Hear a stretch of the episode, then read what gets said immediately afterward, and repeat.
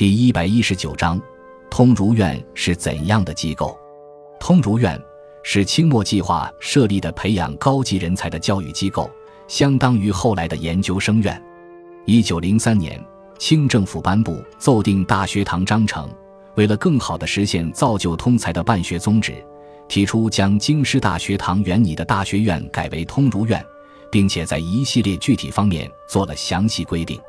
通儒院的招生对象为大学毕业生，以发明创新为培养目标，学制五年，学员不上课堂，而以研究为务。毕业时不进行考试，而是以研究成果来评定毕业生给予较优的官员品级。但是，通儒院在实际创办之前，清王朝就先灭亡了。